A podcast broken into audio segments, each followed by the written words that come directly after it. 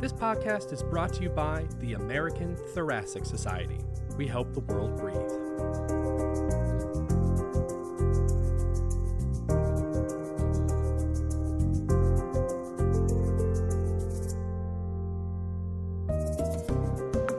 Hello, everyone, and welcome to the Lung Science Podcast. My name is Eric Morrell, and I'm an assistant professor in the Division of Pulmonary Critical Care and Sleep Medicine at the University of Washington. With me to discuss what happens during an NIH study section is Dr. Gene Carstea, who is the chief of the Respiratory, Cardiac, and Circulatory Sciences Review Branch at the NIH. Dr. Carstea earned his PhD in microbiology from Clemson University. From 1989 to 1997, he was a research fellow within the Developmental and Metabolic Neurology branch at the National Institute of Neurologic Disorders and Stroke. He has made multiple major scientific discoveries, including identifying the NPC1 gene, which is responsible for Niemann-Pick disease type C. He has a broad range of experiences, including working with industry prior to returning to the NIH.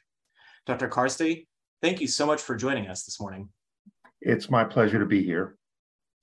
So we'll get started. Could you just give us a brief overview of what happens during an NIH study section meeting? Absolutely. And it's probably best to start off with the mission of uh, peer review at the NIH. So, peer review was designed as a means for the NIH to identify the most impactful research for the purpose of advancing both national and global science. And that includes basic, translational, and clinical science. And these are all geared toward improving human health. So when applications arrive at the NIH, we identify study sections which are best aligned with the proposed science. In short, the goal of study section review is to generate evaluations. These evaluations will focus on several basic themes. Number one, we want to identify the significance or, or the importance of research goals uh, and their potential for high impact. And we call that should it be done? And number two, the likelihood for the proposed research to be successfully completed. And we refer to that as can it be done? So the whole process begins when applications arrive to a study section. The SRO is responsible for identifying and recruiting experts. These are thought leaders from the scientific community. And the SROs will also prepare the study section reviewers by setting expectations for study section evaluation. This supports consistency in evaluation. So the SRO will then make reviewer assignments and in typical study sections, three reviewers are assigned to each application. The reviewers will have somewhere between four and six weeks to generate their critiques. These critiques will consist of evaluative comments accompanied by preliminary overall impact scores. These, so these preliminary scores are independently generated by each of the assigned reviewers. So about a week before the study section meeting, the SRO will rank the applications based on the average of the three overall impact scores, and the top 50% will be discussed during the meeting. So, who attends these meetings? Well, there's several categories. Number one, there's the reviewers on the panel, and then there's the chair, and then there's the SRO. And actually, the chair is really one of the panel experts, is one of the reviewers who leads the scientific discussion of the application. So, the SRO is responsible for overseeing the fair process of the discussion, while the chair makes certain that all evaluative points related to this should it be done and can it be done can come out. And the chair gives all panel members an opportunity to weigh in on their opinions. And the final overall impact scores are generated by all the members of the panel, not just the three assigned reviewers. So that's that's a a, a nutshell of, of what happens in a, in a in a review meeting. That's a great overview. And just to kind of clarify, you said half of every review panel will get discussed and half don't. Could you sort of elaborate more on that? But everyone gets comments, right? Everybody gets comments. So, uh, following a, a, complete critique being generated for, for each application, a complete critique meaning comments from three assigned reviewers and the scores, the scores are lined up so that the top scoring ones continue uh, the evaluation and be discussed in a panel, where the others simply contain the comments generated by the, the, the, the reviewers and be sent off to the applicants, as well as to the uh, funding institutes for evaluation there, but they will not be discussed. Yeah. That was a great overview. Thank you. I wanted to get a little bit more into the to the scoring, and you had mentioned sort of two things. You had mentioned, you know, kind of significance, should it be done, and then the second thing, I can't remember what you said, but can it be done? It's exactly. And I know that there's sort of five, if you go to the NIH website, there's sort of five main review criteria that are sort of done. And I was curious, are there some that are more important than others? We, we hear this term you had mentioned, impact score. And I think that that's the kind of final score. What is that and how does that relate to those five criteria? Could you kind of elaborate on that? Absolutely. That, that's, that's great. So for the typical NIH research grant application, there are five core review criteria. And this is designed to, to inform clarity in determining this business of should it be done and can it be done. So the five criteria are significance, the investigators, innovation, approach, and the environment. So one by each there, significance speaks to the importance of the goals of the application. If the goals of the application are achieved as proposed, what's the level of impact on the research field that, that comes of this? And that is the should it be done? Should the NIH be interested in, in that regard? Investigator speaks to the execution of the research. The investigators are evaluated in the context of carrying out the current proposed research project. Innovation, the reviewers can comment on novel aspects of the application, that is either conceptual innovation or technical innovation of the project. And approach uh, speaks to the experimental plan. It, it, evaluates if executed as proposed, can they accomplish the goals of the application? So we ask everyone to think about are there strengths which enhance chances for success? And are there weaknesses which uh, challenge the ability to complete the goals of the application as proposed? And the environment uh, speaks to the investigator's lab and those of the collaborators. It's the environment of this proposed project. So, do they have resources required to carry out a proposed research? So, environment can be even more impactful at smaller universities than in Canada at a bigger university because it focuses on the, the lab that's being conducted there. Now, at the end of all this, we do talk about, as you mentioned, the overall impact paragraph and the overall impact. So it's designed as a statement which conveys the balance between the goals of the project, should it be done, and, and the execution of the project. Can it be done? So reviewers are specifically asked not to generate a mathematical formula of of the five core criteria, but based on each of the criteria, they can weigh them out as they see as being most important for this particular application. Oh, thank you. That was very, very clear. Related to that, many of our listeners in the audience are trainees, you know, students, MD, PhD students, postdoctoral people, and that sort of thing that apply for things like F32s and K awards.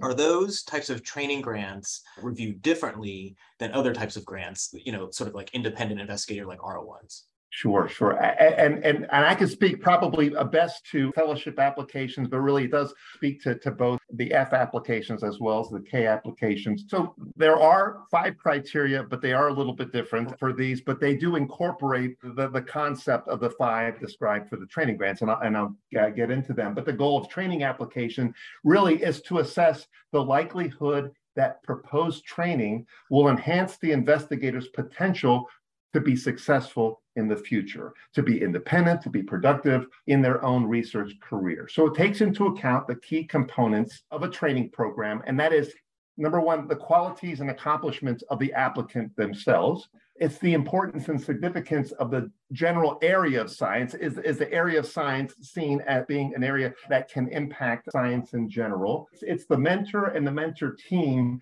and the plan that they have outlined to, to provide to, to this entire program. And it's also the research proposal itself, but, but the research proposal, proposal is viewed in the context of training and preparing for a research career. So the actual five criteria that you'll see on the critique template is fellowship applicant, the sponsors, collaborators, and consultants, which includes the developmental program that they put together to, to provide to the to the applicant and, and, to the training experience to the research training plan itself the, the, it's the research proposal and it's also the training potential. And the training potential is something that it's it's the magnitude of growth expected by this program. In, in other words it's the, it's the delta between the skills and, and knowledge and abilities that the applicant brings in and what they are expected to leave. So if, if you have you know, just a, a stellar, uh, wonderful applicant coming in and chooses to do something right along, kind of the next step of their own field, that may not be seen as, as, as a strong program as opposed to someone that comes in with a certain set of skills and tries to acquire something completely different and take off like that. That combination, sometimes the training potential will be will be higher. And, and also the institutional environment and commitment to training is along the lines of environment for the other one there. What's the commitment of the, of the institution? Yeah, so it's yeah, they truly are training grants and they're sort of yeah. evaluated. Correct, correct, absolutely.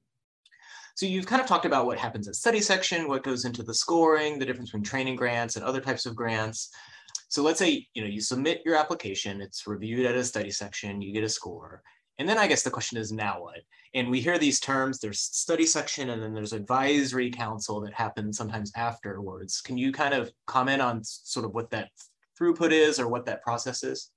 Absolutely. No, it's so it's important to remember that peer review at the NIH is a series of two stages. Number one, CSR, or the review side, reviews for scientific merit, that's considered stage one. So CSR and we'll, uh, our, our group is stage one, and it's the merit review of the proposed research. Stage one will culminate in a study section meeting, as we described before, with scores, percentiles, and evaluative summaries that are sent to and, and will advise the funding institutes. And the funding institutes, they represent stage two. And, and so the summary statements that we produce go to initially to the program officers, who's kind of our representative on the other side, SROs and program officers. And within their business units, they will determine which applications will be awarded. So each individual funding institute will have their own way of determining awards. And I can talk about that in, in just a second as well. But awards are based typically on the score and the percentile, and also the evaluative summary uh, uh of, of what the, the, the, thought leaders uh, from, from stage one thought. And then also the programmatic priorities from the funding institute what they think are important. That gets factored in as well. So it's not always just pure scores. It's what each institute thinks of as being important. So decisions are ultimately made and finalized in their version of a study section which is the advisory council. So that's that's the two stages of, of review. And as a side note it's important to remember that the national institutes has an s of health. It has 27 institutes and centers 24 of them will support research. They will award research grants. And, and CSR is one of the three that does not. We're, we're, we're kind of on the side there. So depending on which funding institute receives the application, it will go to their individual advisory panel. So if there's 24 institutes and centers, there's typically 24 ways that, that these institutes and centers look at how to fund uh, awards. Thank you very much. That really clarifies something that I think is con- confusing to many people. Absolutely, no, and and we hear that all the time. I mean, uh, we we talk uh, to, to, folks. I mean, they they wonder should their application come here, come there, because they really want it to go to this institute, and if we go into yours, it's not. That's not the way. It, it's two discrete stages, one and two. We don't have any bearing on on which institute it goes to. That's a, that's a great lead yeah. into the next question I had, and I get asked this all the time yeah, uh, yeah. by trainees in particular. Is they'll have a project and let's say it sort of spans scientifically let's say it's pneumonia and so that might involve a bacteria but it might also involve the lung and so there's different institutes that may cover that and it may be you know NIAID that focuses on infections and it might be NHLBI that focuses on the lung sure. and i think i don't want to call it gamesmanship but as a part of this process when they're thinking about you know how they want to structure their grant they may think well i'm going to google you know, and see that one institute is really prioritizing F32s and another maybe not as much. And they'll sort of think about that when as they're going through the process. And could you comment on it? Is that a bad idea? Should they reach out to the SRO? How should they sort of think about what you had just said when they're putting in their project? That's that's wonderful. Well, we know it it's really challenging. And, and it's important to remember that that the as i mentioned before it's important the assigned study section for merit review is completely separate from uh, the selection of the funding institute. So where your application is reviewed has no bearing on those uh, that that make the award decision. Uh, and again this represents the, the independence of the two stages of review. So regarding targeting of, of particular funding institutes, these are conversations that every applicant's going to want to have with the stage two where the assignments are made. So it, it's with the folks. So so really checking with the program officers that, that that represent that area of science, and and and not all program officers are are, are made the same. So you know it's important to to to see uh, what the institutes are interested in it. And, and I'm speaking as an outsider right now, so I'm kind of uh, shooting off the uh, uh, off the hip here. But but it, it's it, you want to be able to to see you know what their every institute has their their strategic priorities that they set up every year. So so that they they try to to see what they're going to focus in on. So it's it's good to to to to have that discussion to find out if uh, if they're there. Now, so it is hard for me to comment. And the, the, the one about pneumonia, that, that's an excellent example. So, you know, with regard to, to study section review, I can tell you that, that any one study section may review several applications that are related, like, like pneumonia, yet the applications have stage two assignments going to different institutes. And, and, and for instance, with, the, with your pneumonia, uh, it, it, could go to NHLBI for any reasons, uh, uh, possibly if it's focused on, on, on aspects of the lung that, that can do it, or, or, or, or NIAID if it's more focused on the immune system, or even other ones that may be interested in like like the, depending on the population so national institute of aging may, may be interested in it in, in it too there are options and one should explore which institute may, may be best aligned for it and, and which program officer possibly gets most excited about these types of things. Oh, that's great. So I guess to kind of summarize, probably, and that was an interesting point, program officer for these types of questions rather than the SRO, because it's sort of on that secondary stage.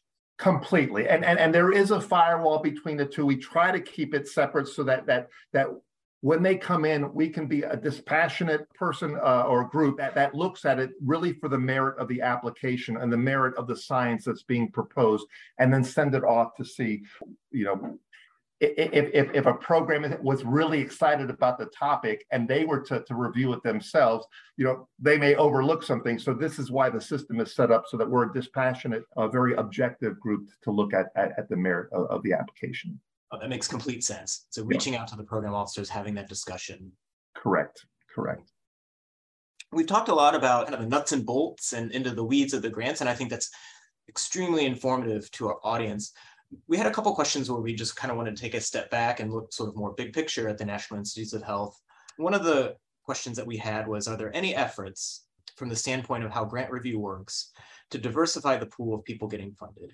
And by that, I mean diversity, not only in applicant race and ethnicity, socioeconomic status, geographic location, but also the types of institutions and projects that get funded. And so, you know, sometimes I think the public will think of, oh, the National Institutes of Health, we're looking at genomics, of, you know, some basic science, but, you know, there's many other aspects of health. There's uh, health services and those types of things. And how is the NIH, you know, working on broadening sort of the pool?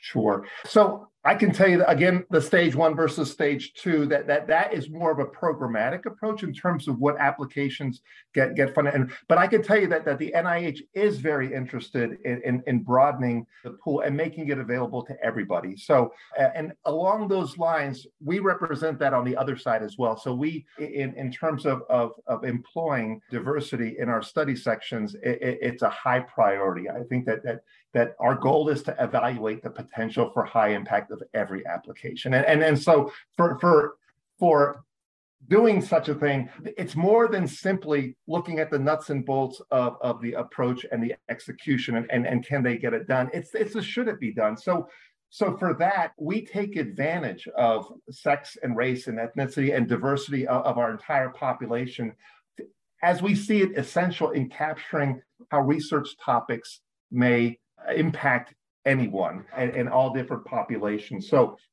also another form of diversity is, is having reviewers who can speak to the benefits of, uh, uh, uh, of a successful project and how it impacts different disciplines. So example, for, for clinicians to be involved in the review of something that, that is, is highly technical, say computational omics driven research, ultimately designed to create resources to diagnose specific diseases at, at specific stages, you know, you, some may, may want to, you know, get experts to speak to the approach uh, because that's the most challenging potentially the most challenging part. But we also need that voice of people from a higher level to say, what's the impact to the end user, to the person that's going to be using it, the person taking care of patients. So the impact of clinicians or end users would be valuable and, and I would say indeed essential. So we also prioritize reviewers from a range of institutions. So uh, uh, we know that that it's it's not simply from from the top R1 institutions, but but other levels of it. So all uh, perspectives are valuable, and that may speak to who uh, gets awarded at the end as well. So we work together with the, the NIH funding aspect of it uh, in in review there. Thank you. No, that's very enlightening, transparent, and helpful. So the next question we had was to, to try and leverage kind of your high level view at the NIH do you envision any major any major changes in how the NIH is run over the next 5, 10, 20 years? That's a good question. We're always trying to improve upon the things we do. I mean, so on, on the program side, it's advancing science, it's seeing where science takes us. And each of the institutes again has their own strategic priorities that they establish for themselves in order to move forward. So in terms of topics they're going to be coming up with with new areas to be able to, to forge into. And I, it's hard for me to speak to, to what uh, they, they do there. The mechanisms that that they have or that we have uh, access to may may change as well but but that's that's for for, for them to determine you know how best to to, to advance science and, and through what mechanisms so as, as a member of, of review staff, you know, regarding review, I can comment on a couple things. You know, the things that that where we've shifted accommodated for was in the past couple of years the pandemic certainly. There was a sudden stop of face-to-face meetings. I mean and, and those of, that that have been to a face-to-face meeting know that that it's it, I, I wouldn't say uh, uncomfortably packed but it's, it's certainly close quarters there. So all face-to-face meetings became virtual. Now that we're emerging from the curtain or, or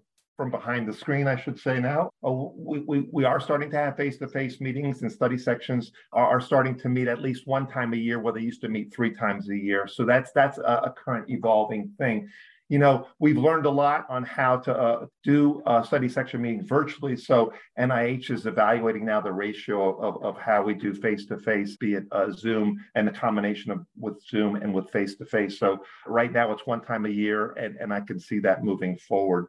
There's also a new initiative regarding the scoring. So we do have the five scoring criteria and, and that's that's been used for a number of years now and it's it's taking into account a little bit more of the should it be done and can it be done which which may be simpler because it's, it's really just two questions as opposed to five uh, things there. So it, it's incorporating the five core criteria into into a simpler one uh, two or three criteria critique. So this initiative is called simplifying review criteria and, and i ask everyone to stay tuned but in the meantime you can google uh, or, or do a web search uh, for NIH simplifying review criteria to see the progress. So that, that is anticipated to be coming out where, where we are going to have a shift on, on the way that, that critiques are, are being, uh, you know, kind of directed uh, for the reviewers to, to, to use. Oh, that's very interesting. Yeah, no, I'm sure many of us will, will look that up. So we're coming towards the end. I certainly wanted to give you the last word. Do you have any advice for investigators who are submitting a grant to the NIH for the first time? Right.